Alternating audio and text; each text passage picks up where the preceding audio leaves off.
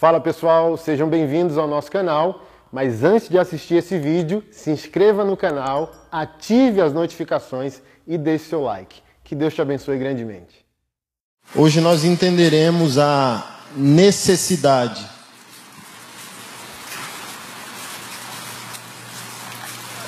de obediência a Deus, o dever de obediência a Deus. Não existe a possibilidade de salvação, de santificação, de mudança, de intimidade com Deus, sem esse fator de extrema importância que é a obediência. Muitos de nós supõem que têm fé, mas é como se fosse um assentimento mental, é uma aceitação emocional de que Deus é verdadeiro.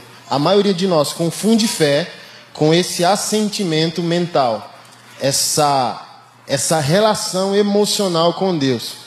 Busca Deus quando tem problema, mas nunca entrega a Deus os melhores dias. É como se nós, como igreja do Senhor, estivéssemos condicionados a dar dívida, mas ninguém se entrega a Deus quando tudo está bem. Entrega o divórcio, mas nunca entregou namoro, nunca entregou nada. Entrega o problema, e não dizendo que Deus não ama e Deus não é poderoso para fazer. Mas quando a minha fé é somente emocional, eu me relaciono com Deus a partir do poder que Ele tem de mudar as circunstâncias. Mas o verdadeiro conceito de fé ele está preso a um significado de obediência, porque não existe fé barata. Estamos na graça, mas é muito caro andar com Deus. Por que é caro? Porque você pode dar tudo a Deus e Deus não receber nada. Caro é caro porque custa você. Seria muito bom se Deus aceitasse nossas coisas. Mas está claro na palavra que Ele não aceita nossas coisas sem antes ter tudo aquilo que nós somos. A gente vê Caim e Abel ofertando, um foi rejeitado, e não por causa da, da, da, da oferta ou do tipo de oferta, mas porque Deus não tinha o coração dele.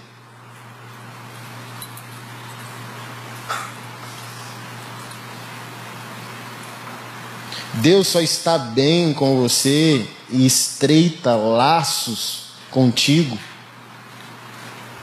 quando existe obediência.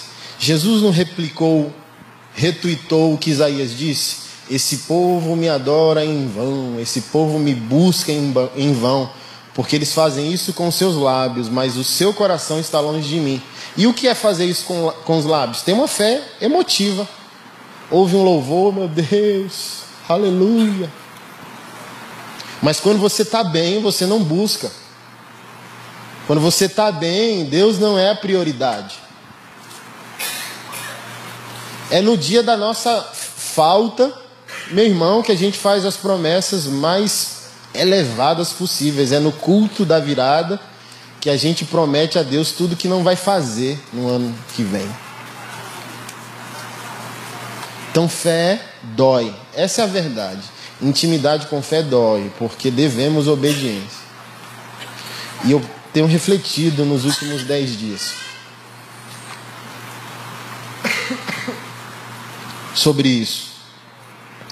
E é a partir disso, querido, que eu, eu ouso dizer a você que nem toda profecia se cumpre, nem tudo que Deus prometeu vai se cumprir na sua vida. Toda profecia ou toda promessa universal não depende de você. Jesus vai voltar, depende de você? Eu vou destruir o mundo com água, depende de você? Eu vou julgar todos os homens, todos eles estarão diante do meu trono. Depende de você? O Anderson vai prosperar. Aí o negócio já estreitou. O Anderson vai ser pastor. O Anderson vai fazer missões em tal lugar.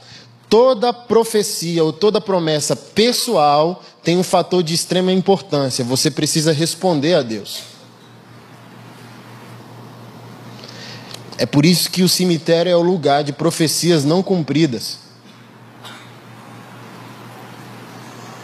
Tá cheio de gente rica que morreu pobre, tá cheio de pastores que não descobriram que eram, tá cheio de evangelistas, missionários que não souberam que eram porque não responderam a Deus.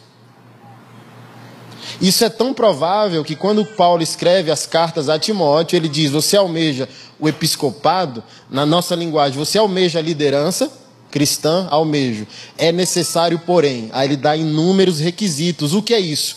O indivíduo, para ser, não depende de querer, depende de corresponder aos critérios que foram estabelecidos. E para corresponder aos critérios que foram estabelecidos, você precisa obedecer.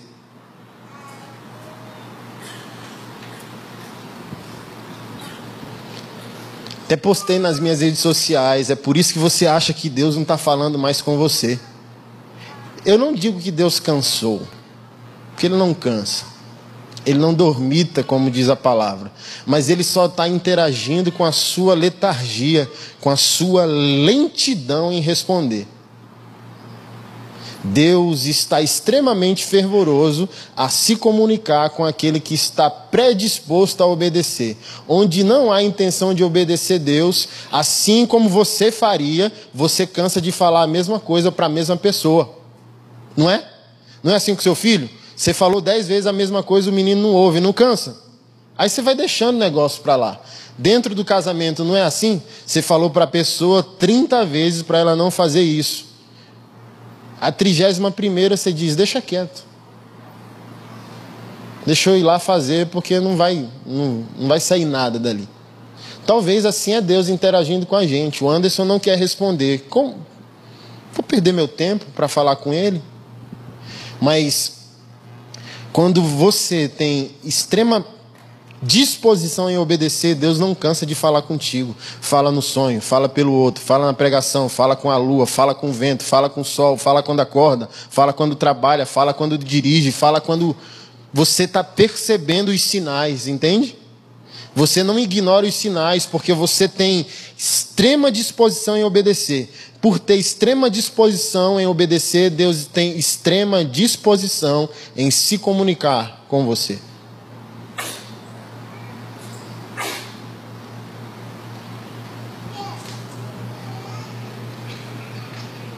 Deus não está calado. É você que não tem disposição à obediência.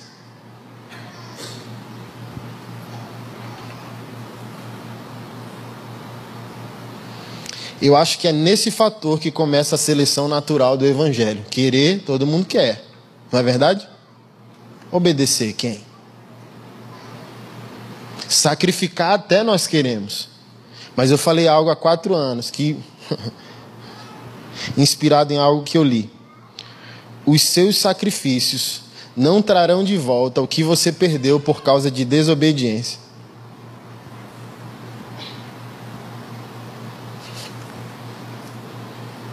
Deus mandou você ir para a direita. Você foi para a esquerda, deu errado, e você vai lá matar um cordeiro a Deus, dizimar um milhão, dar um carro de oferta para a igreja. Ir com os evangelistas da igreja dar uma sopa na cesta. Porque você quer que Deus te devolva o que você perdeu por causa de desobediência. Não vai acontecer. O, o único caminho de plenitude de fé é obedecer, irmão. E obedecer não está conectado à nossa ao nosso fundamento emocional. Eu não preciso estar bem, eu não preciso estar empolgado para obedecer. É minha obediência que me empolga é saber que Deus não preza pelas minhas lágrimas, Deus não preza pelas minhas emoções, Deus preza pela palavra dele. Jeremias 1,12. Você disse bem, eu velo pela minha palavra para a cumprir. Então, onde houver obediência, independente das circunstâncias, Deus que tem um compromisso com a palavra dele é o Deus que muda as circunstâncias da sua vida. Você pode chorar o tanto que for, se você não obedecer, as situações da sua vida continuarão da maneira que estão. Você pode passar a madrugada chorando até os seus olhos saltarem para fora. Quando você terminar de chorar, se você não tiver disposição em obedecer o que Deus disse, vai continuar do mesmo jeito.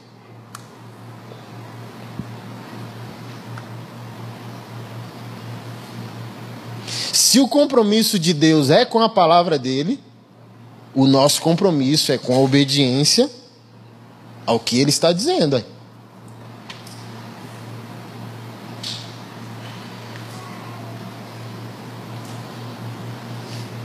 Eu lembro de um. Não sei se eu falei isso. Não sei se eu falei da minha mãe aqui na última vez. Mas um dia ela me ligou. Um cachorro ela, ela deu e ela tem outro lá, dois cachorros vira-lata. E deu uma doença lá, os cachorros estavam morrendo, sangrando, urinando sangue, um trem doido lá. E ela me ligou, meu filho, ela mora em Águas Lindas. Não tem carro nem nada, e eu na correria, né? Três filhos, mulher, igreja e tal. Meu filho, meus cachorros estão morrendo, eu amo os cachorros, não tenho dinheiro, meu filho me ajuda. Aí dentro de mim, diante de Deus, dentro de mim falei, Ai, deixa abaixo, gente. É cachorro. Enterra se morrer. Mas é bom, né? Quando você ama Deus e ama a palavra de Deus, quando você pensa esses absurdos, na mesma hora Deus faz saltar no seu interior a verdade da palavra. Aí na hora que eu disse, deixa morrer, bum, a palavra salta. Está escrito: honra teu pai, tua mãe, é o primeiro mandamento com promessa. Com promessa. Ó, oh, até arrepio. Aí eu falo, não tem como fugir. Eu vou dar uma de João sem braço agora? Eu posso ousar dizer, mas não é bem assim que a palavra está dizendo. E um pastor amigo meu diz: Macho, se Deus não quis dizer o que disse, por que não disse o que queria dizer?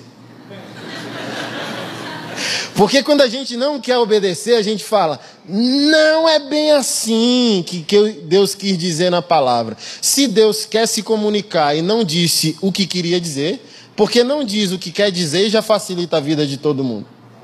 Mas na hora eu vi o que? Não tem escapatória, não tem desculpa. Mas a minha coisa é, vai, vai rasgar o couro do carro, vai sangrar no carro, uma doideira. Aí eu chegar lá, não sei qual vai ser a despesa do, do, do veterinário. Era o dia de eu pagar a conta. Meu dinheiro, meu santo dinheiro, com cachorro, tenho filho, gente. Aí fui. Dirigi 40 minutos até chegar em Águas Lindas. Cheguei lá, ela falou: pode pôr no porta-mala. Falei: menos mal. Botei no porta-mala e fomos lá no veterinário na Ceilândia. Chegou lá, o médico examinou 70 700 reais. Que tá com isso, isso, isso, aquilo, tal, não sei o que, fora a medicação. E o versículo, né? Aí eu ia dizer não, por incrível que pareça. Não, caro demais, hein? Não é? Tenho três filhos. Os cachorros estão tá saindo mais caro que os meninos. Mas na hora que eu disse não, ela já me deu um abraço. Obrigado, meu filho.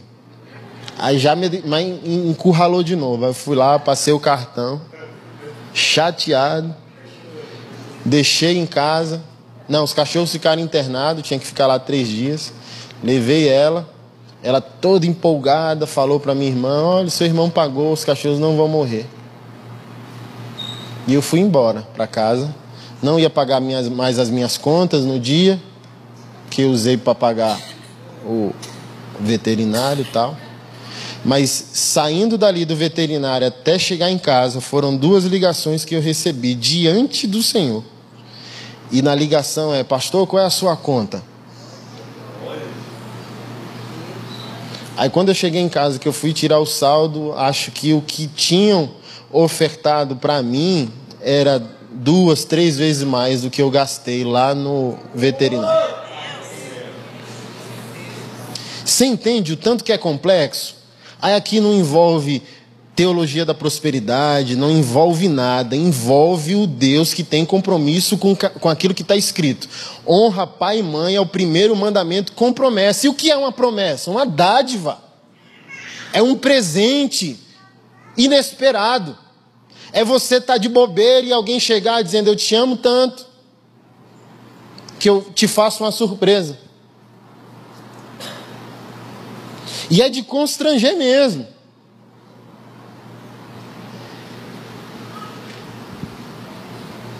Então a gente precisa entender isso, querido. Que nossa obediência a Deus é um dever quase moral para o cristão, não é um dever emocional. Eu não devo obedecer a Deus quando quero. Mas eu devo obedecer a Deus quando eu entendo que não há outra possibilidade. Não há outra possibilidade de ser pleno em fé sem a devida obediência a Deus.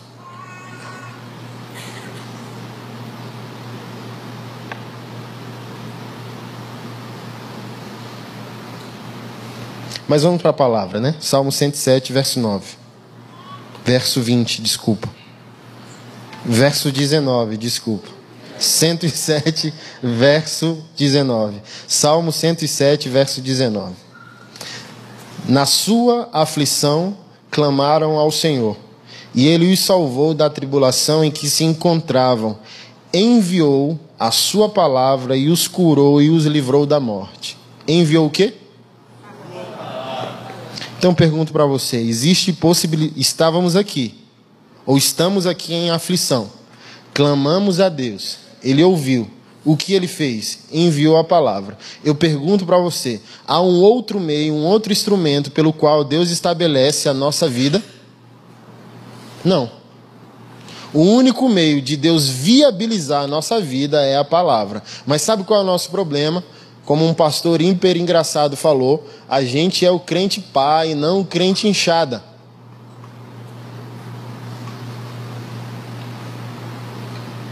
Quem é o crente pá? Nunca é com ele. Nunca é para ele. Se meu marido tivesse aqui, se meu filho tivesse aqui, se o pastor Marquinhos estivesse aqui. E quem é o crente inchada?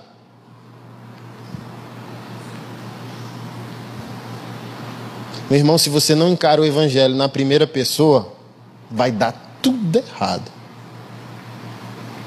A primeira pessoa a ser tocada, ferida, curada, transformada, enviada, mexida por Deus, desafiada por Deus é você.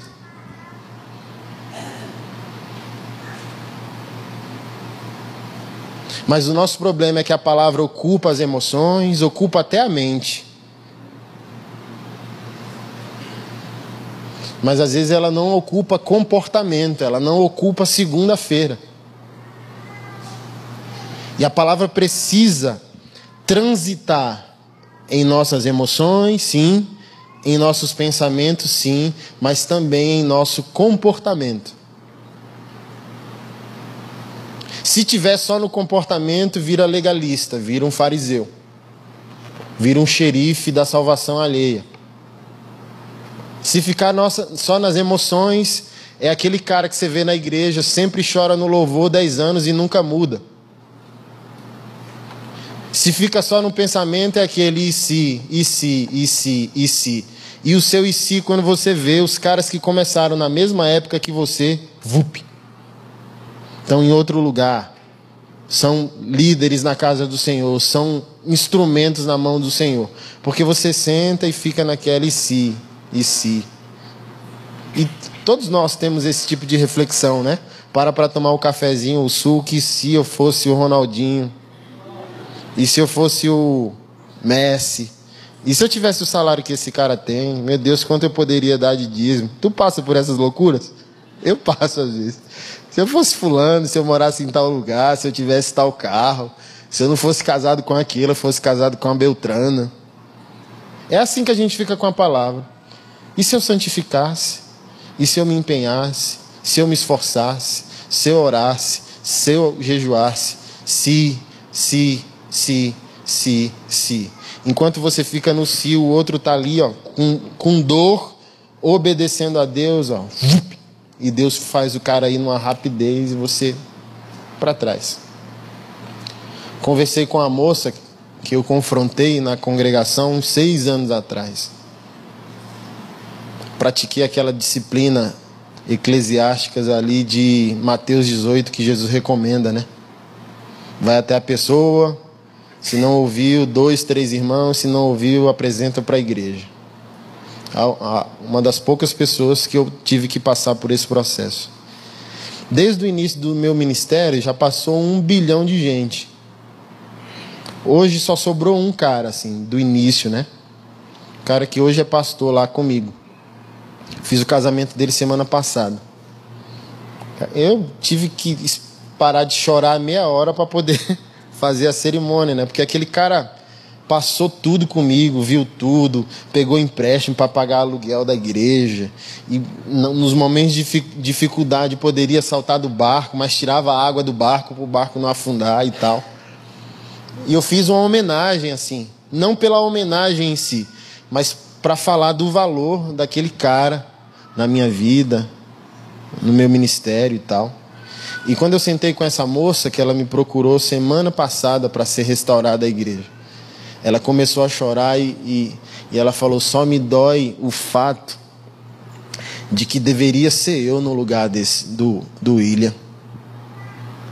Era eu que era para ter ali ser chamada de filha e tal.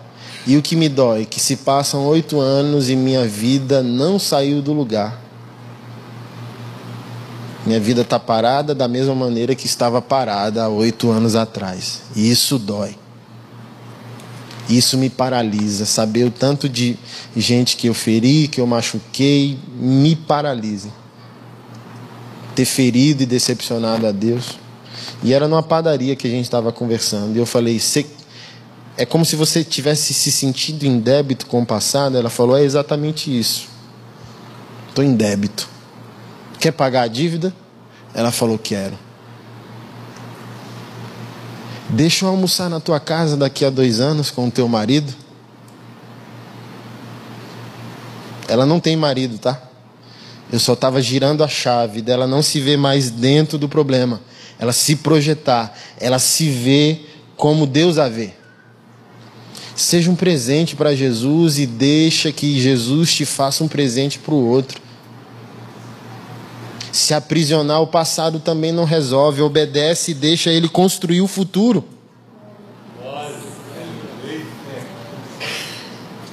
Porque a gente vai continuar paralisado pensando, e se eu não tivesse feito isso há 10 anos atrás? Não, querido. Quando a gente quer caminhar com Deus, até o passado é bom. Esqueceu Romanos 8? Que diz: todas as coisas estão cooperando para o bem dos que amam a Deus e foram chamados. Então, se a, a, quando a gente quer caminhar com Deus, até o erro não é erro, é fundamento para o nosso processo. Pedro não errou muito, mas Jesus nunca lançou em rosto os erros de Pedro, porque ao mesmo tempo que Pedro errava, Pedro queria o seu destino em Deus. Então, então Deus só ressignifica o erro de Pedro e usa o erro de Pedro como fundamento. Por exemplo, Pedro cometeu o maior pecado da vida dele porque não queria morrer. Ao ser pressionado, porque se ele se reconhecesse como discípulo de Jesus, ele seria preso e morto. Então, com medo da morte, ao ser pressionado, ele diz: Não conheço. Concorda comigo? Ele negou porque não queria morrer. Mas olha só, ao mesmo tempo que ele era frágil, que ele errava, que ele pecava, o que ele disse a Jesus? Para quem eu irei? Só tu tens as palavras de vida eterna. Eu não sou, mas eu quero ser. Eu não sou, mas está em você a capacidade que eu me torne aquilo que eu preciso ser. E quando Pedro, já é, anos, décadas se passaram, teve que encarar a morte novamente. Por causa de Jesus, a morte chegou de novo para Pedro. Pedro fugiu agora? Pedro tremeu agora? Pedro negou agora? Ele só fez um último pedido. Qual foi o último pedido? Não sou digno de ser morto como meu mestre.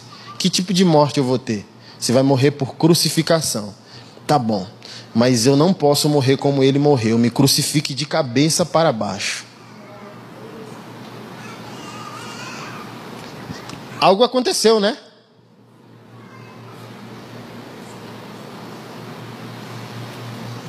Então a gente precisa se apegar a essa verdade. Quando que você deve obediência a Deus? Quando tudo estiver ruim.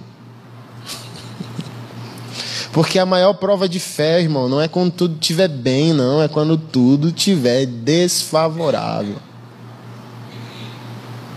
Aí eu quero ver quem crê. Quem crê por obediência ou quem crê por emocionalidade.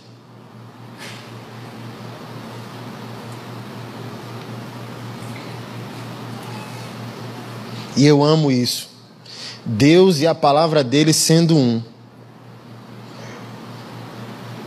Deus que não pode mentir. Foi aí que Abraão conheceu Deus, né?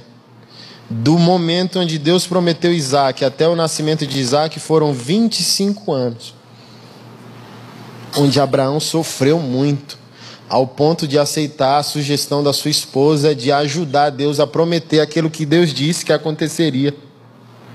E nasceu Ismael. Mas já no findar dessa jornada, do cumprimento dessa promessa, Abraão era outro. Abraão tinha uma outra postura, Abraão tinha uma outra percepção de mundo. É tão maravilhoso isso que o escritor de Hebreus não é relatado quem é o autor. Eu concluo na minha análise que é o apóstolo Paulo diz que Abraão, ao ser chamado por Deus, por Deus para sacrificar Isaac, na sua peregrinação até Moriá, com o menino, com os servos, com o cutelo, com, com a lenha, com todos os instrumentos necessários para o sacrifício, falava consigo mesmo. Imagina, Abraão, mate seu filho. Aí diz que de pronto, se você ler, Abraão sofreu mais quando Deus prometeu Isaac do que no momento que Deus é, pediu Isaac.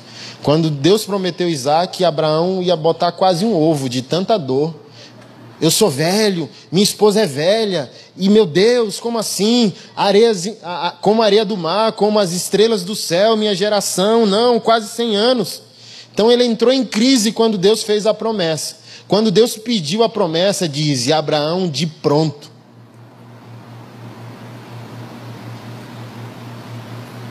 Aí o cara sai daqui e Paulo, ao escrever a carta de Hebreus, diz que Abraão falava consigo mesmo. Então ele ia salmodiando por dentro. Deus é poderoso para ressuscitar os mortos. Então olha só, isso é reconhecimento do caráter de Deus, tá? Abraão viu, Abraão matou Isaac, ele viu Isaac morto porque ele se predispôs. Ele obedeceu. Sim, amém. Mas ao mesmo tempo que ele disse: Eu dou o meu filho, eu mato o meu filho, Deus que tem um compromisso com a sua palavra, por isso não mente, Deus e o que ele diz são a mesma pessoa, e ele disse que por meio de Isaac me daria uma descendência, algo de extraordinário vai acontecer naquele monte. É tão poderoso isso que Paulo, em Hebreus, diz que quando chegou no pé do monte Moriá, Abraão falou algo extraordinário. E o que Abraão disse? Falou aos seus servos: Me espere aqui porque eu e o menino subiremos, adoraremos e voltaremos. Eu e o menino. Eu e o menino. Eu e o menino. Eu e o menino voltaremos. E o que é isso, querido? É resultado de obediência, não é resultado de emocionalidade, não. Porque quando Deus fala com alguém que tem a fé meramente emocional, meu Deus, o mundo acaba, irmão. Mas olha a sobriedade e a frieza de quem caminha por obediência.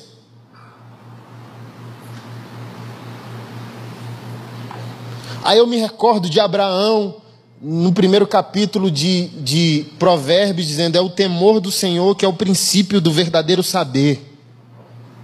Davi, em Salmos 25, dizendo: o, a intimidade, o segredo do Senhor são para aqueles que o temem. E você só pode temer a Deus se você obedece a Deus, querido. Por exemplo, é um princípio para mim hoje muito fácil como pastor. Tem ali o que? 270, 300 pessoas na congregação que eu pastoreio. Todo mundo que me chama de Anderson, e eu não falo isso por amor ao título, não é disso. Todo mundo que me chama de Anderson tem uma vida marromeno.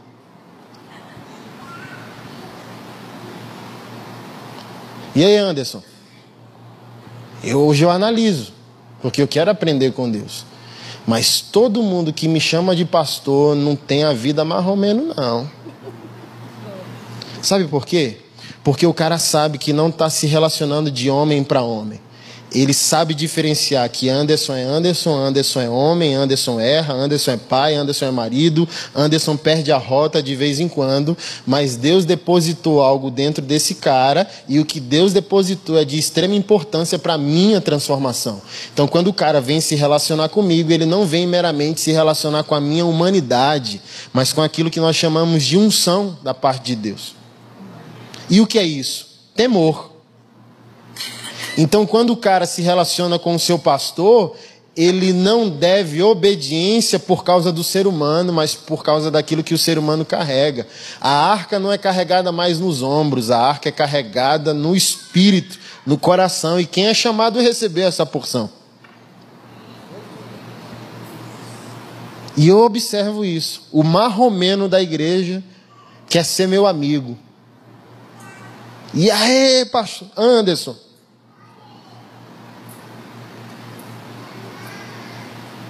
E é geralmente jovem, né? Porque o jovem de hoje em dia é bicho doidos. É a pior geração de jovem que a gente já teve, né?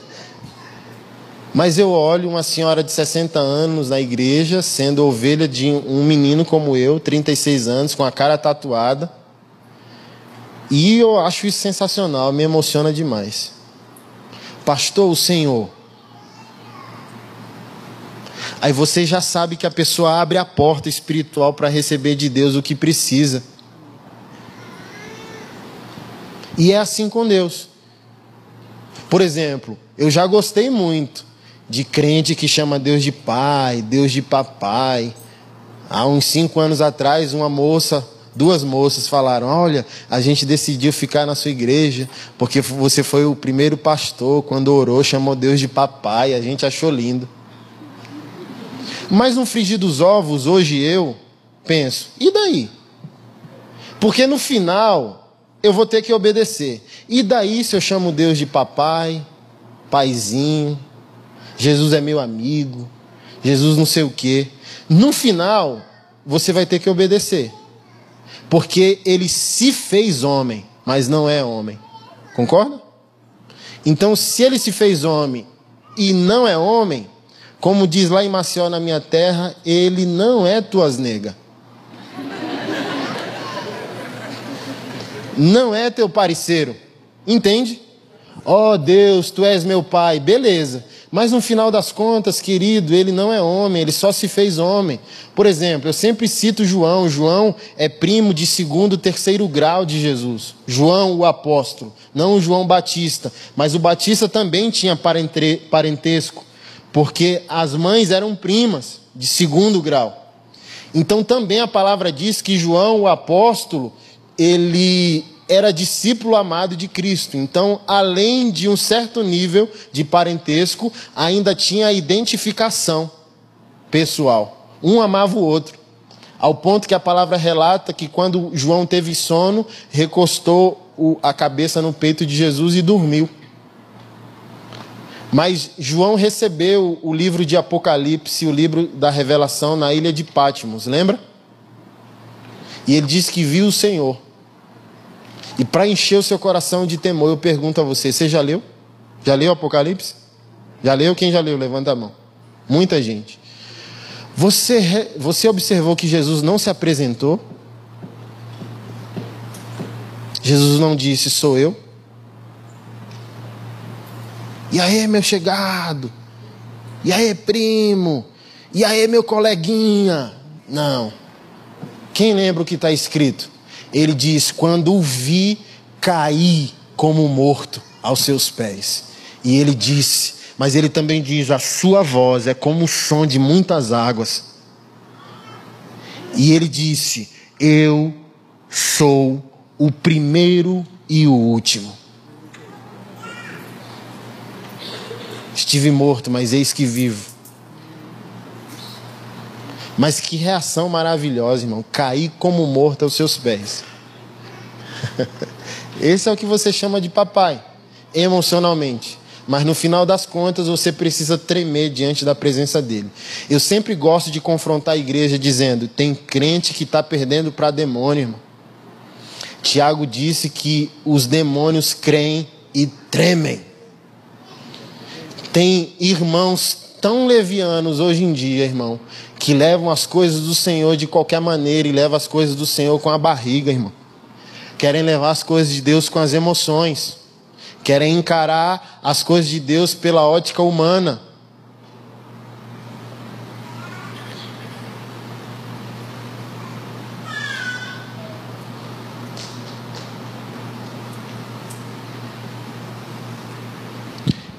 Estamos tão em crise em nosso amor pela palavra que você já não vê hoje nas ruas o que nós víamos há 15, 20 anos atrás.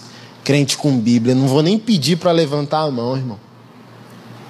Não vou nem pedir para você levantar a mão. Não se vê mais crente com Bíblia na rua. Isso é um sintoma de que não temos mais fé em Deus por meio da obediência, mas por meio das emoções. O nosso tempo, a hipermodernidade sensibilizou o homem. O homem é mais moderno, é, é mais sensível hoje. Você percebe hoje, na hipermodernidade, a mulher ela é mais viril porque ela reagiu a uma, omissão masculina ou uma agressão masculina nas últimas três décadas, mas o homem hoje é. Palavras ferem. Homem dizendo isso, entendeu? Não fala isso, palavras ferem. Porque é uma geração emocional, querido. Não é uma geração mais que resolve problemas, encara problemas, é, é só você é, é notar o Darren Patrick, que é um pastor norte-americano, ele escreveu um livro chamado O Plantador de Igreja e ele pegou uma pesquisa do Instituto Barna. E ele relatou que o grupo social viciado na indústria do entretenimento, principalmente na de videogames, não são crianças e adolescentes, são homens adultos entre 24 e 38 anos de idade. Você vê como essa falta de compromisso com a obediência fragiliza toda a capacidade social que nós deveríamos ter? O homem hoje já não é mais aguerrido, irmão.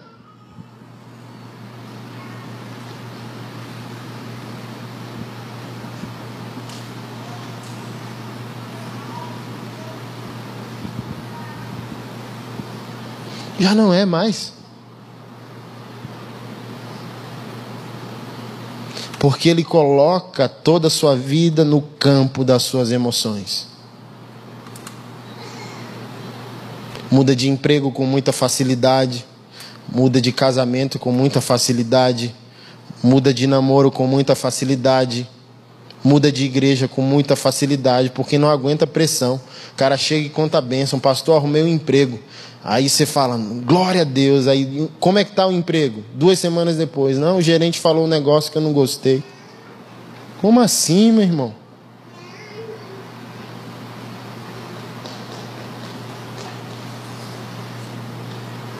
Deus tem compromisso com a palavra dele. E faça sol, faça chuva, a gente tem que a gente tem que se movimentar a partir disso. Intencionalmente a partir disso. Não há outro meio, não há outro instrumento. Ou a palavra ou a obediência à palavra, ou nada. Mas também sugiro a obediência à palavra no espírito certo. Porque a nossa obediência também uma, tem uma linguagem. Lembra de Ananias e Safira?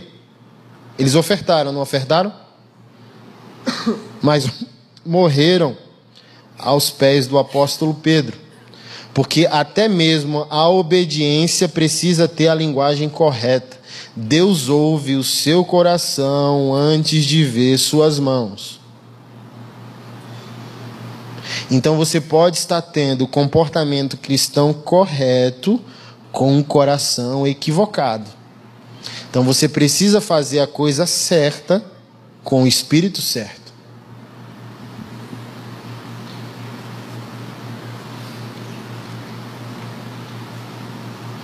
Tudo que você precisa, tudo que você deve fazer, a primeira coisa que você precisa entender é eu estou fazendo o que estou fazendo por causa do meu compromisso com a palavra de Deus. Muda tudo. Esse é o espírito certo da coisa.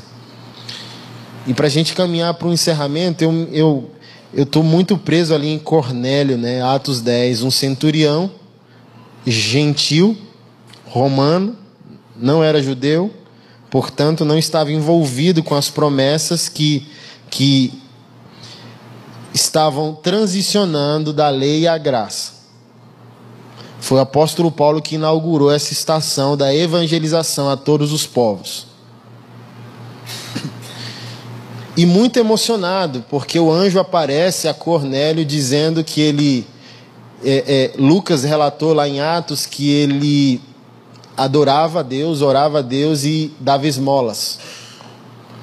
Aí o anjo aparece para ele, dizendo que as esmolas que ele fazia aos pobres subiram a Deus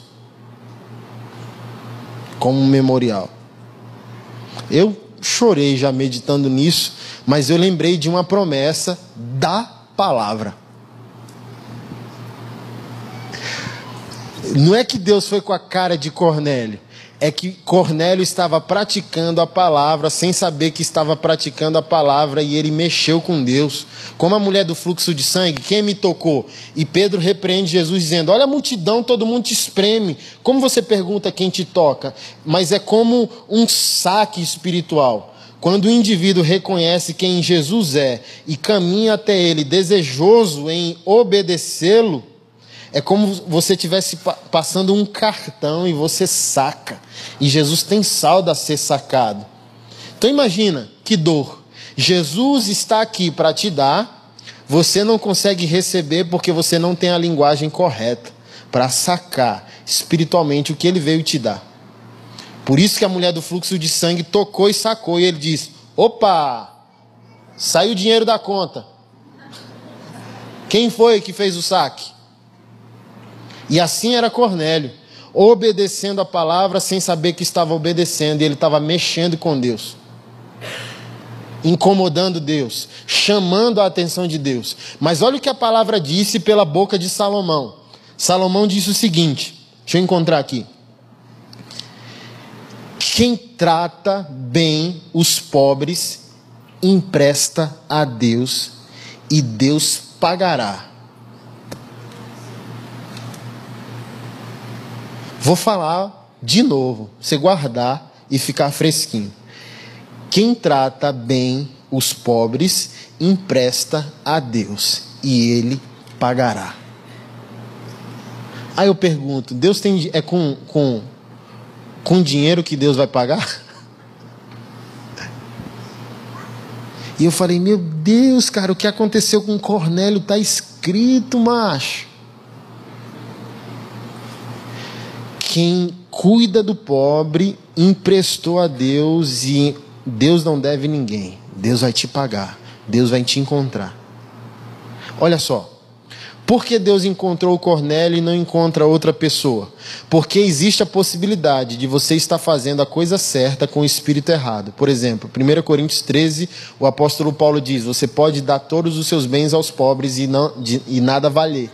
Então não se trata do pobre e não se trata do dar. Se trata do porquê. Então, como Cornélio adorava e orava a Deus, ele queria conhecer Deus, certo? E um dos caminhos que ele trilhou para conhecer Deus é: Deus, eu vou amar o que eu acho que o Senhor amaria. Eu quero te ver eu quero te conhecer, eu quero caminhar contigo, então eu vou me esforçar para que todas as minhas escolhas apontem para ti. Então a intenção de Cornélio não era o pobre nem o dar, mas Deus. O objetivo de Cornélio era atingir Deus. Mas Paulo, em, em 1 Coríntios 13, está dizendo: você pode dar tudo ao pobre. Se for pelo pobre, você não chamou a atenção de Deus. Se é pelo dar, também não chamou a atenção de Deus. É por Deus, como nós cantamos aqui, Jesus é o centro. Jesus é o objetivo, Jesus é o fim. Por exemplo, a esmola é só o meio. Se é a esmola pela esmola, a esmola é o meio e o fim. Se o pobre é o meio e o fim, onde está Deus? Mas se o fim é Deus, tudo é meio. Então, por que eu dizimo, congrego, oferto, amo, perdoo, esmolo, tento de novo? Porque Deus é o fim. E todas as coisas são meios de conhecê-lo.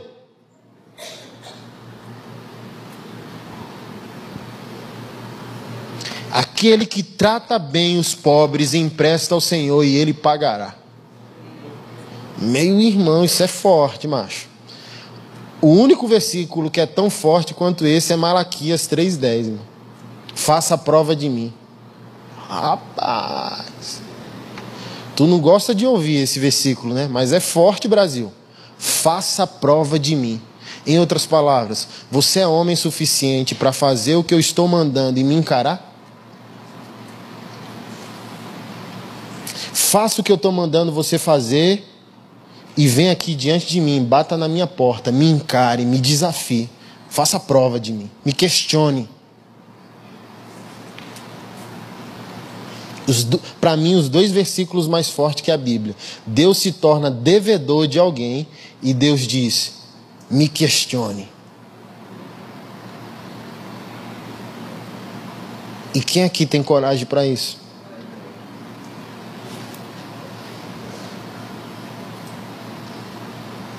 Faça a prova de mim. Me desafie, me peite. Se eu não abrir sobre vós as janelas dos céus e derramar bênçãos em abundância. Meu irmão, ninguém tira de mim que a palavra é verdadeira e ela conclui, cumpre o que Deus promete, irmão. Eu não sei você, ó. Tá, graças a Deus que está gravado, né? Mas eu ouço tudo. Alguém chegou para mim e disse: Pastor, eu fiquei sabendo que tem um pastor que diz que uma galinha, ele estava num galinheiro e a galinha orou em línguas e os galos interpretaram e Deus falou com ele. Se eu acredito? É, é lógico que eu acredito. Aí o cara regala os olhos, né? Como assim, pastor? Tu não é nem tão pentecostal, tu é mais racional. Como é que tu acredita numa besteira dessa? Aí eu falei, meu irmão, besteira é tu crer num livro que diz que um peixe engoliu um homem. Besteira é tu crer num livro que diz que um jumento falou. Se um jumento falou, uma galinha não vai falar? Ué? Mas eu sou daqueles que crê, querido. Se tivesse escrito que foi uma sardinha que engoliu um indivíduo, eu creria. Eu creria, irmão porque eu já experimentei que Deus é bom, eu já experimentei que a palavra é poderosa para mudar tudo. Quando eu vim pregar aqui na igreja de vocês a última vez, eu não sei, eu, eu, eu, eu observo, eu estou atento, eu estou desejoso de conhecer e obedecer, eu estou desejoso que Jesus volte e eu encare face a face. Eu estou desejoso, então eu quero ouvir. Eu ouço a palavra, eu ouço o irmão, eu percebo o tempo da, das coisas. Hoje, como pastor, não me chateio em perder gente, ou gente fala mal de mim, porque eu sei de uma coisa, eu entendi que Deus é soberano. Eu entendi a verdade que Jesus Cristo disse, que é difícil de assimilar, mas é verdade porque ele disse: nem um fio de cabelo cairá sem que eu permita.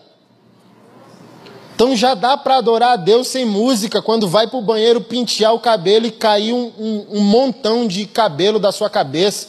Começa a adorar a Deus, porque ele disse: pode cair.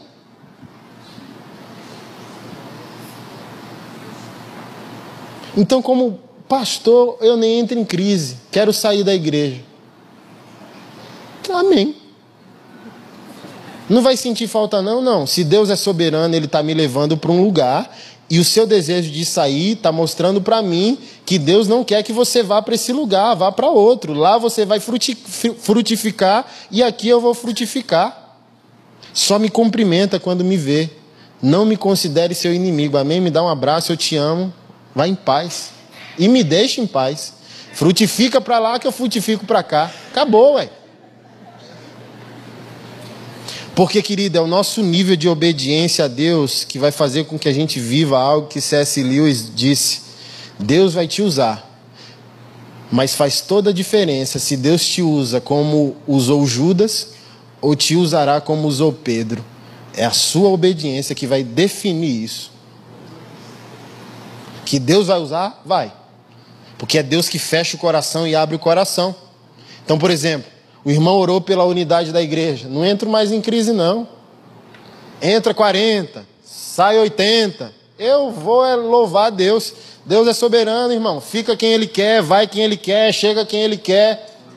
Eu sei que ninguém é páreo para encarar o propósito que Ele quer estabelecer no mundo. Eu sei de uma coisa, eu quero, mas eu não posso querer pelo outro. Voltando ao pastor Marquinhos, enquanto ele orava aqui me apresentando a vocês, ele parou e ele fez uma oração. Deus, ele quer ir para um lugar e nesse lugar ele só quer glorificar o teu nome. Faz isso. Aí eu na hora, eita. E eu guardo, irmão. Para mim a minha jornada com Deus é um gaveteiro. Eu vou pegando, pode não fazer sentido, tá aqui. Guardo. Eu lembro fresquinho de profecia de 15 anos atrás, 12 anos, tudo guardado. E se não for verdade? Não estou perdendo nada, mas se for, Há 10 anos eu encontrei um cara doido, nordestino doido, chamado Amaro, profeta de Deus. E ele é usado por Deus gravando assim, ó. Ele vai tomar um café contigo, pega o celular, bota no gravador e vai papeando. E ele foi lá na minha casa. Que ele fez um café e ficou conversando comigo. Ele, então, primeira coisa. Aí olhou para aquilo e falou: Você vai ser muito honrado ainda na sua família. E a Keila tá no rolê desde os 12. Droga, sexo, primeira tatuagem com 12 anos, ovelha negra da família, roubava a avó para usar droga. Então, quando as pessoas chegam, pastor, conta o teu testemunho, eu falo, macho, sou amador, irmão. profissional aqui é aquela, conversa com ela. Essa é profissional, eu não sou não, sou, sou amador. E não fazia sentido, irmão, porque ninguém da família dela foi no nosso casamento. De tão gente boa que aquilo era. Vai casar com quem? Aí apareceu quem? Essa figura. Crente! Tá amarrado, vai ficar pior do que já tá. Dez anos se passaram de casamento, todos os casamentos da família acabaram. Quem é a fortaleza da família? Aí teve que fazer uma fila de perdão. Foi tão poderoso que aconteceu que aquela é a única que recebeu herança em vida da família.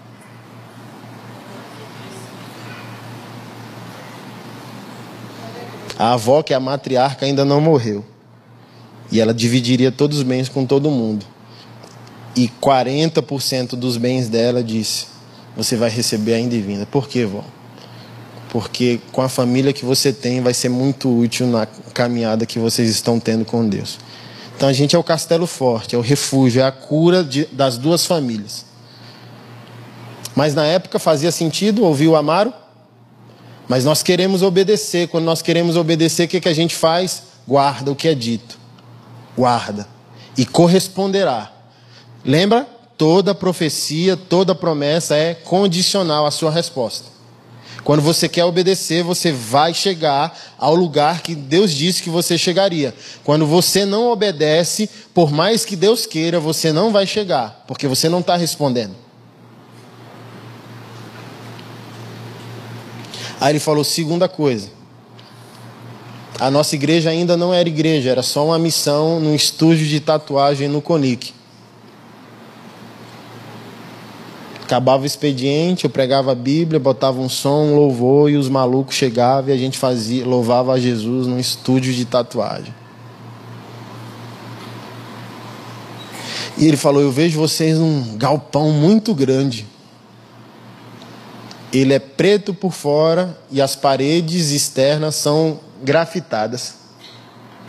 Aí eu falei: Que doideira. Na época eu morava de favor, dez anos atrás.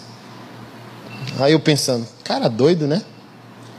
Mas guardei. Aí ele falou bem assim: Tu tem visto? Tem visto para os Estados Unidos, Europa? Tem passaporte? Não. Pode tirar. Aí por que tirar, macho? Nordestino, vê do sofrimento, da fome, é, não tem certeza se vai comer amanhã. Era, foi assombração de muitos anos da minha vida.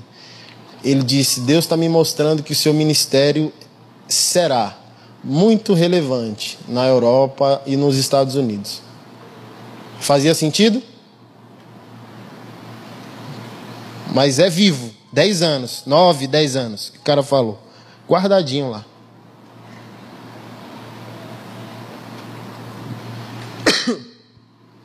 E o JB Carvalho ia fazer uma caravana, né? É o ano da reforma, hoje, 500 anos, esse ano, né? 500 anos da reforma protestante. Aí eu olhei, falei, pô, que interessante, né? Ele vai em todos os países da Europa, onde teve focos de reforma. Falei, pô, tô afim de ir. Será que eu vou, não vou, tal. Falei com aquela para a gente economizar e eu poder ir. Mas o tipo assim, não tinha certeza se ia. Aí naquele dia que eu vim aqui, o pastor Marquinhos falou: ele quer ir no lugar. E esse ir no lugar é só para glorificar o teu nome. Aí eu falei, que tá aqui, né? Ô, oh, gente. Deus está Deus tá se comunicando, o que é que tá rolando aqui? Aí há uns um mês atrás, um culto aleluiado lá na igreja. Foi um culto aleluiado aqui. Aí o irmão chegou para mim no final dizendo: Pastor, Deus me deu uma visão mesmo, assim, ó. Deus falou comigo, igual minha esposa fala. Eu vi Deus com voz humana. Falei: Que papo doido. Pensando, né? E aí, macho, o que, que Deus te mostrou? Ele falou, ele, ele me mostrou aquela em pé na, na, na, em Paris, em frente à torre Eiffel. Ah, legal. Aí Deus falou que eu sou o patrocinador desse negócio aí. Mas nós pastores, irmão, tem promessa que o cara tá, vai receber 100 milhões, vai dizimar, que vão dar pra gente uma, né? tem nada novo. Pastor, promessa é todo dia. Aí eu, beleza, mas não entra no coração, né? Vai, vida que segue. Mas eu comentei com aquele, ó, o cara falou isso, isso isso. Aí terça-feira o cara me liga e me manda os vouchers. Pastor, passagem comprada. Falei, caramba. Aí quando eu fui abrir, eu tinha pregado três meses atrás sobre a marca da besta e a minha compreensão sobre. Para mim, o Islã é uma peça fundamental na agenda do fim. A Europa se relativizou muito, moralmente falando na minha concepção, por causa do marxismo cultural, teoria crítica, não sei se você já estudou, tem teoria crítica de gênero, de raça, de cor, hoje de religião, movimento desigrejado, sem perceber, faz uso de uma teoria marxista, teoria crítica, que vem da filosofia de, de Hegel, que, que, que propõe o seguinte: para criar um novo mundo, a gente precisa desnaturalizar o natural, descivilizar o civilizado. E a partir do caos surgirá uma nova civilização. Então, por exemplo, hoje, contabilizado pela psicologia, são mais de 96 gêneros sexuais. E quando o cara chega para você e diz, eu sou pansexual, aí você fala, meu Deus, o que é pansexualidade? Mas junto com a, com a, teoria crítica veio também de Herbert Marcuse, lá da escola de Frankfurt, de, década de, de, de século, século 20 ali, década de 20, 30 e tal, politicamente correto. Então hoje você não pode crivar moralmente nada. O cara diz, eu sou pansexual. Você pode falar alguma coisa? O que é isso? Teoria crítica. O cara afunila a sociedade a um caos. E depois do caos ele cria. A Holanda está extremamente arrependida de ter legalizado prostituição, consumo de drogas controlado. Sabe por quê? Um, um, pastor amigo meu foi lá, tomou um café numa cafeteria, comeu um bolo e o proprietário do negócio disse: O lixo do mundo se reúne em Amsterdã. Todos os dias, cadáveres no canal. Todos os dias. E quem é a Europa hoje? A viúva das missões. Deus mandou amar o órfão e a viúva. A gente lembrou do órfão. Quem é o órfão? O negro, o pobre, o gay, o marginalizado. E quem é a Europa? A viúva. Clamando por moralidade. E qual é a religião mais esteticamente moral? O Islã. E pastor, por que você crê que o Islã faz parte do tempo do fim e dessa movimentação toda? Porque João em Apocalipse viu uma nuvem de testemunhas clamando ao Senhor por justiça e até quando o Senhor negaria essa justiça. E, e João perguntou ao anjo quem eram. E ele disse: Aqueles que morreram decapitados por causa do testemunho do Filho de Deus.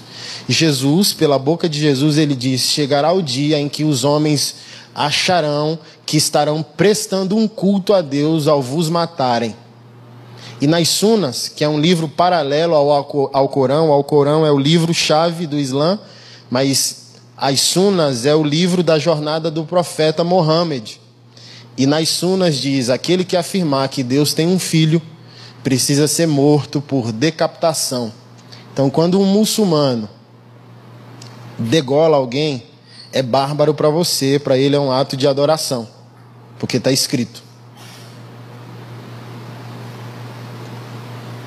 Pastor, mas isso é coisa do, do muçulmano radical, e aqui eu não estou fazendo, sugerindo preconceito e nem ataque à religião islâmica. Mas o moderado, ele pode não te matar, mas ele vai dizer que crê porque está escrito: infiel precisa morrer. E um dos infiéis é você, cristão. E essa é a Europa. E quando eu fui ver hoje, o sentido para mim é esse upgrade missionário ali. Quando eu fui sentar para pensar em contatos europeus, a rede missionária já estava formada. Então, dia 27 de junho, eu irei com a Keila.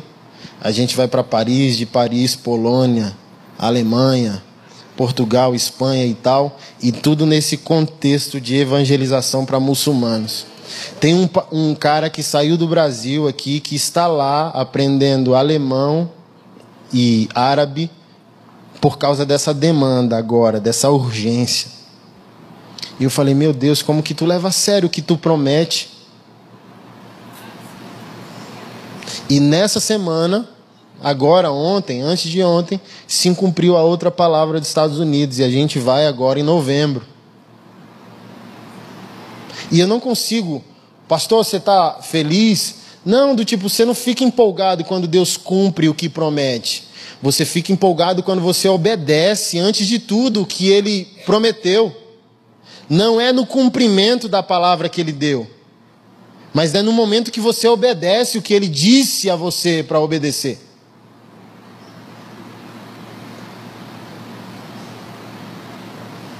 Eu não tenho medo de morrer. Então por isso que ele mandou o Amário dizer para mim que o ministério tinha extensão na Europa. Não tenho.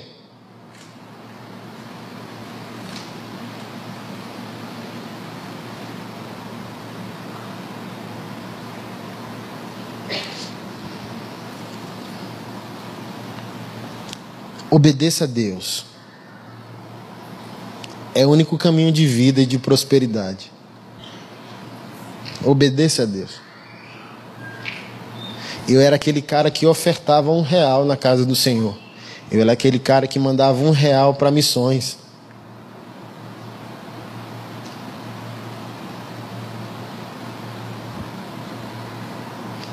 E eu falo com aquela, vamos ter mais menino? que eu preciso de uma menina, três homens lá em casa. E ela fala: Não, tá bom, né? Eu falei: Tu não percebe não que quanto mais a gente tem filho, mais Deus prospera. Quanto mais Deus prospera, mais generoso a gente se torna, e é por isso que Deus prospera mais? Ela falou: Tem lógica, mas você não tá, você, você não tá me convencendo. Nós assumimos um compromisso com a nossa obediência a Deus, querido. E se você quer viver, quer caminhar com Deus, quer conhecer a Deus, você precisa trilhar um caminho de obediência.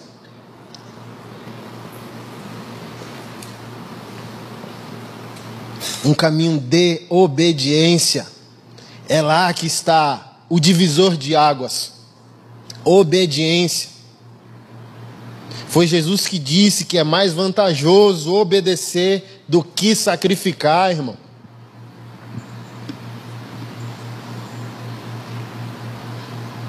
É na obediência que está a distinção entre menino na fé e gente que vai amadurecer na fé.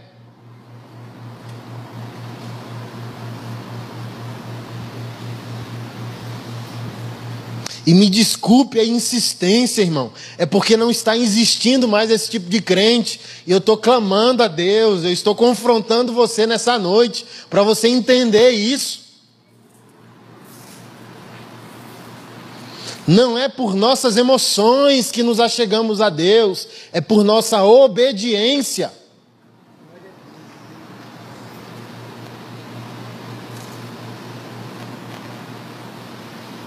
E quando obedecer, se investigue. Investigue se a sua linguagem de obediência é correta.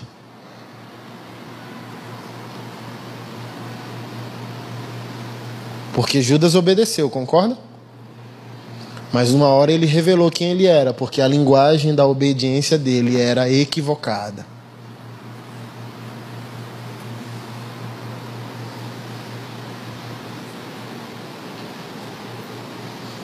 Deus está fervoroso em querer falar. Mas eu pergunto a você: você está fervoroso por querer obedecer?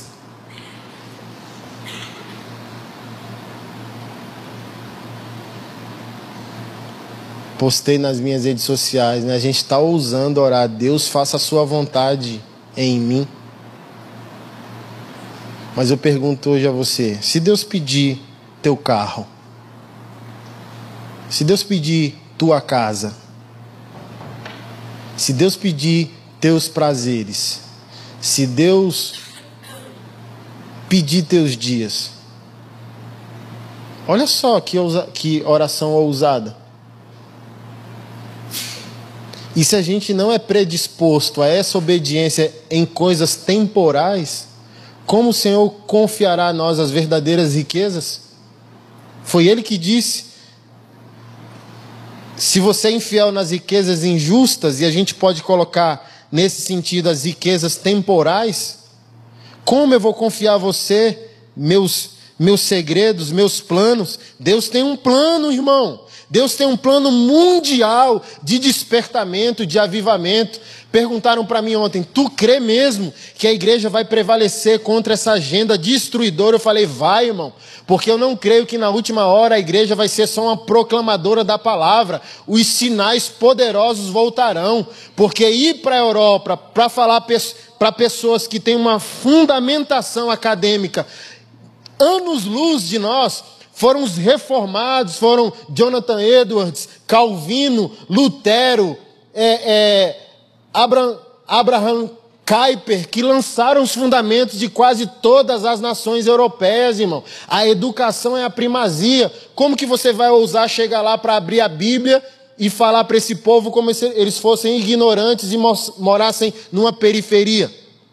Mas outra coisa é fato, quando, quando a mente não ouvir o que temos a dizer, nós voltaremos a dizer, como discípulos fervorosos de Jesus: levanta e anda.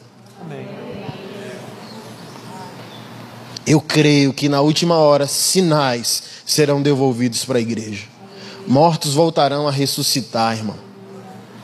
Pessoas voltarão a ser curadas. E eu estou orando a Deus, eu não quero ir para a Europa para abrir Bíblia e ficar conversando com o neguinho, não. Eu quero chegar é de voadora, irmão. Eu quero chegar com poder de Deus, irmão. Eu quero chegar com ousadia em Deus, irmão. Eu quero chegar e fechar a discussão. Está discutindo comigo? Um casal de pastores agora foram presos em Londres, irmão presos em Londres porque estavam evangelizando no centro da cidade, receberam uma multa de 3 mil euros.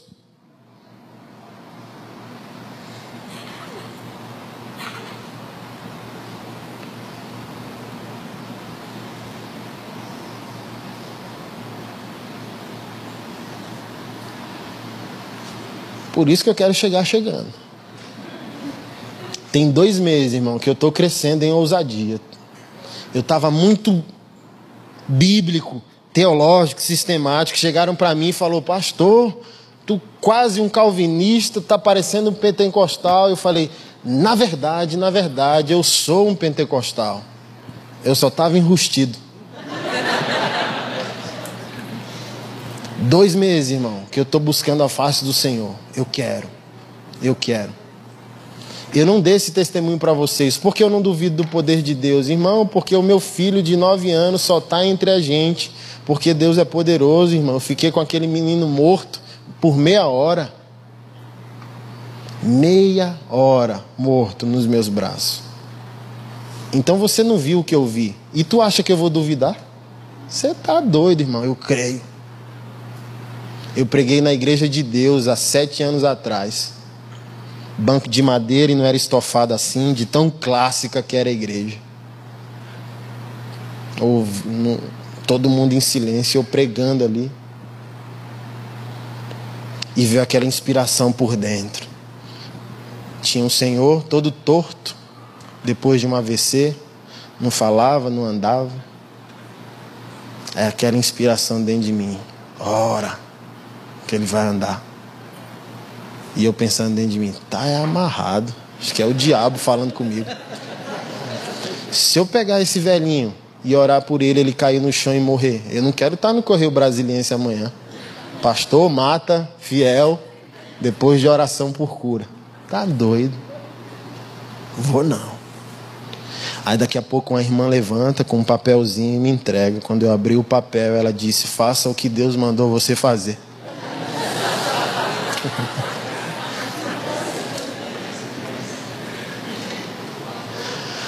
Aí faltou ar. Eu comecei a chorar e o povo falou que pastor ungido, né? Tá na unção de Deus. Era o desespero de Deus, né? Não era unção, coisa nenhuma. E eu lembro, irmão, que eu peguei aquele velhinho, levantei ele, irmão do céu. Fechei o olho, orei e soltei.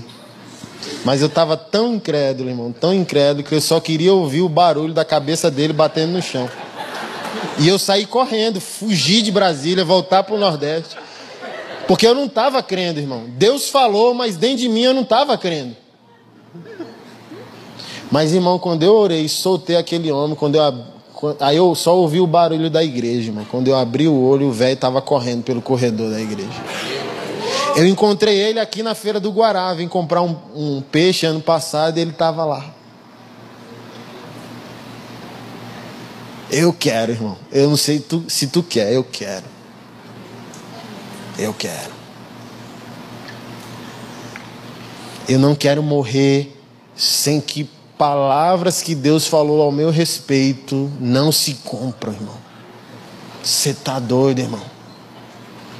morrer com um monte de palavras de Deus liberadas ao teu respeito? Tu é, tu pode, tu vai. E tu não responde, tu morre sem que essas palavras se cumpram. Creia, eu desafio a você hoje, sai dessa mornidão que você está, se levanta em ousadia diante do Senhor, faça. Ore até orar de verdade. Leia até ler de verdade, jejue até jejuar de verdade, irmão. Refrigerante, chocolate, televisão não é jejum, é desculpa. Jejuar é negar o corpo que o corpo precisa. Deus quer fazer. Deus vai fazer. A pergunta é se vai ser através de você.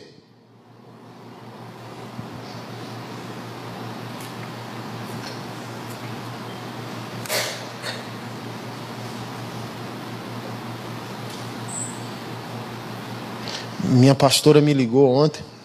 Ela levou a filha dela no show do, do Justin Bieber. em São Paulo. E ela falou: O que, é que eu estou fazendo aqui, meu Deus? Uma fila quilométrica, quatro horas na fila. E ela falou: Que ousadia desse menino, menino de 22 anos de idade, parando o mundo para o mundo ouvir ele. Isso é um insulto à glória de Deus. Ninguém está ficando quatro horas para ouvir o que Deus tem a dizer. E eu tô aqui com essa menina esperando quatro horas. E ele falou, e playback, Anderson. Entrei aquelas meninas gritando tudo. E o menino lá, playback. E eu fiquei indignada e orei a Deus. Deus, que loucura é essa? O mundo para por causa de homens, mas o mundo não para mais por tua causa. Mas, pastora, o que, que eu tenho a ver com esse assunto? Por que, que a senhora me ligou? Porque eu estava orando e Deus falou que daqui a uns anos você está fechando estádio, porque Ele vai te dar um dom. Você vai curar milhares de pessoas, vai ter pessoas quatro horas na fila, não para ouvir você cantar, mas para receber o que Deus tem a dar. Aí eu peço a você para tomar nota. Hoje eu peço você para tomar nota. Porque eu quero? Não. É meu plano? Não. Mas se é plano de Deus, demorou. Tamo aí. A única maneira de parar a imoralidade do mundo e a maldade que o terrorismo tem causado no mundo, na minha concepção, é por meio de intimidade com Deus e sinais.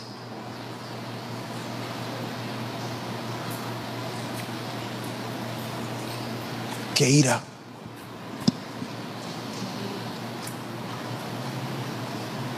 Queira. Tem uma pregação minha no YouTube e agora eu encerro. Na semana que meu filho mais velho morreu, eu encontrei ele morto numa piscina.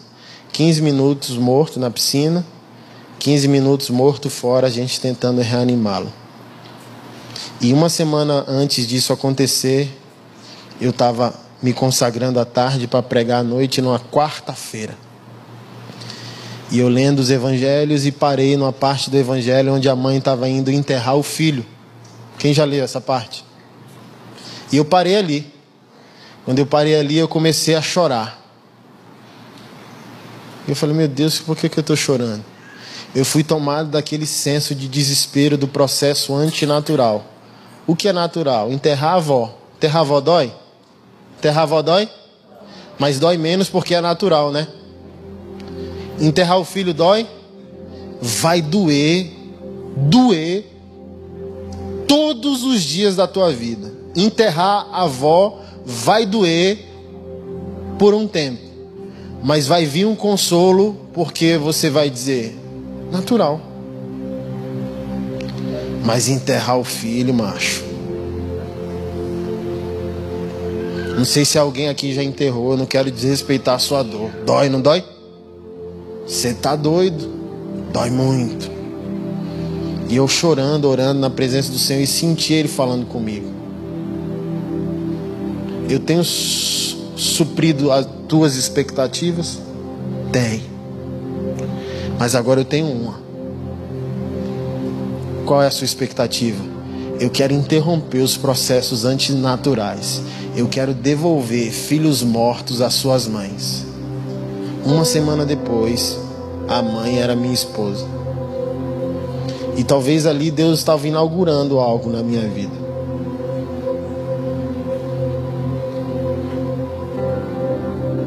Você quer? Pergunta-chave é essa.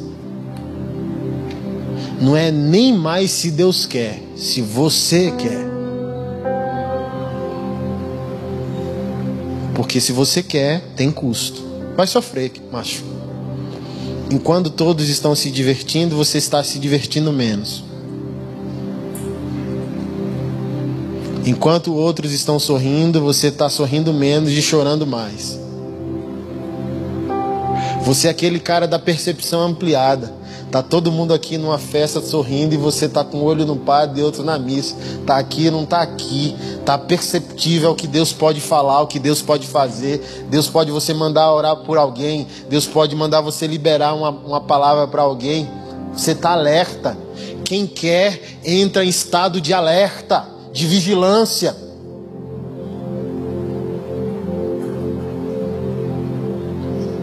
Quem quer não está encarando as coisas de qualquer maneira, quem quer está vigilante.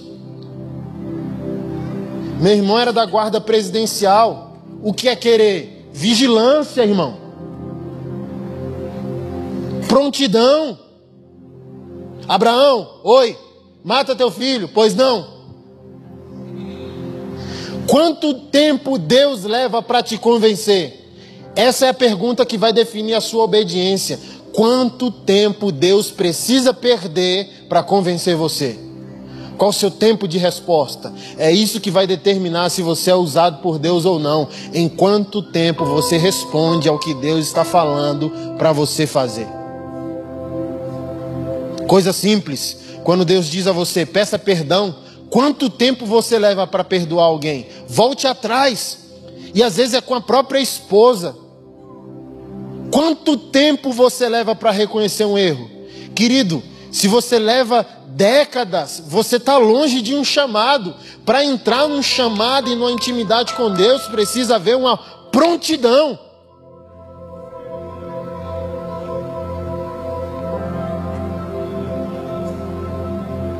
E quando há prontidão, você está disposto a dar até o que Deus não pediu.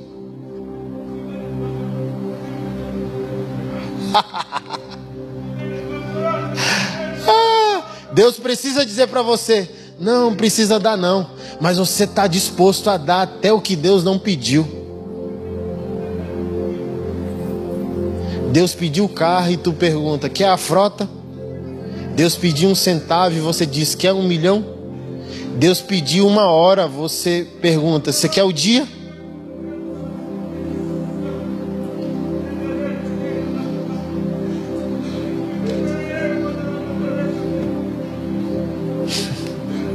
Deus quer. Você quer?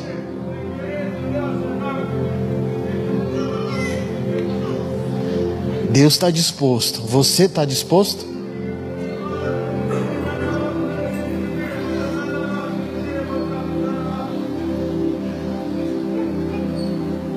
Daqui um tempo eu nem vou pedir, nem vou poder mais vir na igreja de vocês, a gente vai se ver menos. Por que, pastor Anderson? Eu quero glorificar Jesus. A custo do meu prazer, a custo do meu tempo, a custo dos meus dias. Não há cálculo onde Jesus é amado. Alguém que ama Jesus nem dizimista é, é tu dizimista. Jesus tem que frear ele. Não precisa disso tudo, não. Ele é tão entregue, irmão, que ele não tem calculadora. Quando alguém diz, venha dar a sua oferta, o cara já voltou. Ele não é movido pelo comando dos homens, ele é movido pelo amor que ele tem a Deus e ele se antecede. Enquanto todos estão fazendo, ele já fez.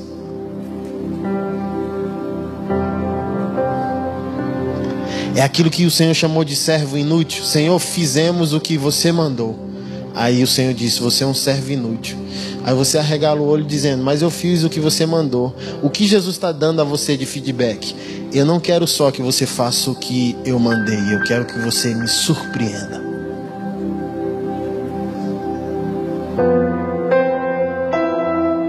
É o que a gente chama de excelência. É fazer uma coisa simples de uma maneira extraordinária. Você quer?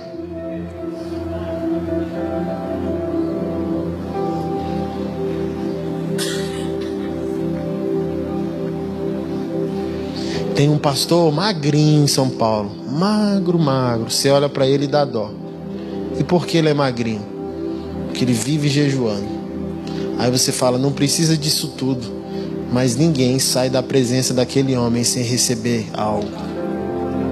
Qualquer pessoa que esteja em enfermidade sai vendo, sai ouvindo, sai andando, sai curada.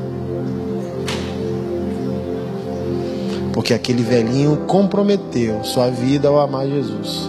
Ele quis. Tu quer?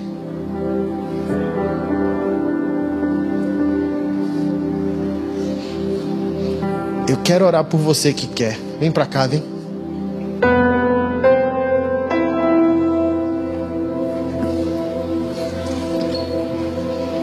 Vamos ficar um pouco aleluiado na presença dele.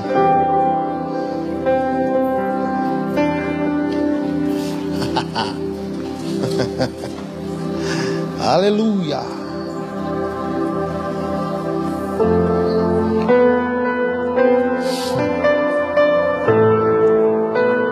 Nós queremos, Jesus. Vem com a tua presença sobre nós. Nós queremos. Nós queremos. Nós queremos. Nós queremos. Existiu, existe, né? Porque ele está com Deus.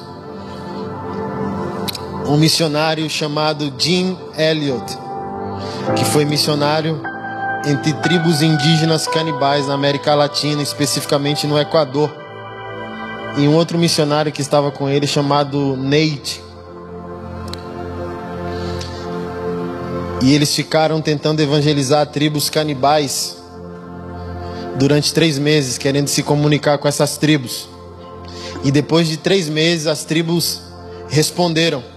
E eles acharam que eles já podiam descer para começar a evangelização. E eles pousaram a, nave, a, a, a, a aeronave deles na mata, a seis quilômetros da tribo.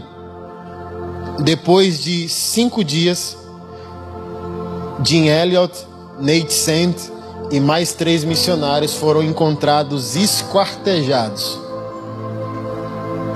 e devorados pela tribo canibal. Quando a notícia chegou no acampamento daqueles irmãos, as esposas estavam lá, os filhos recém-nascidos estavam lá, e as esposas disseram: primeira coisa, não vamos embora.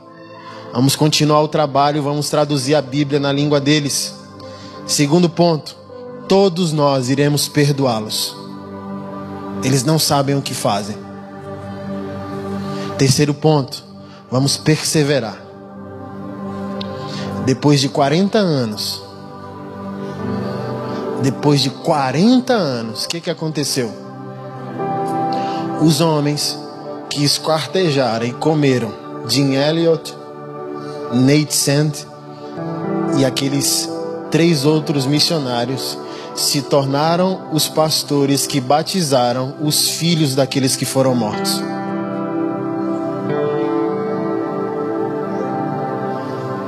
Você ouviu o que eu disse? Tu ouviu o que eu disse? Deus chama você e diz: Eu quero que você vá ali, mas eu tenho uma boa notícia para te dar: vão te matar. Mas não fique triste, porque daqui a 40 anos aquele que te matou vai estar batizando o seu filho.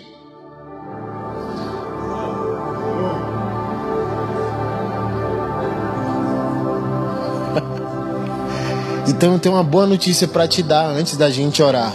Nada está dando errado. Tudo dando certo. Deus tem um plano. Todas as coisas estão cooperando para o bem dos que amam a Deus. Todas as coisas estão cooperando para o bem do que amam a Deus. Nada está dando errado. Tudo é processo do chamado que Deus te fez. Tudo é processo do chamado que Deus está te fazendo. O sofrimento que você está encarando agora, ele pode não ter sentido agora, ele pode não te dar uma colheita agora, mas talvez você veja amanhã, mês que vem, ano que vem, daqui a 10 anos, mas Deus é fiel. Se você fez o que Deus mandou, se você fez o que Deus mandou com o espírito certo, o Deus que tem um compromisso com a sua palavra fará o que prometeu. Cumprirá o que disse que cumpriria. Fique firme. Não desista. Deus está trabalhando. Deus está fazendo. Te amamos, Jesus. Adore a Deus enquanto nós oramos.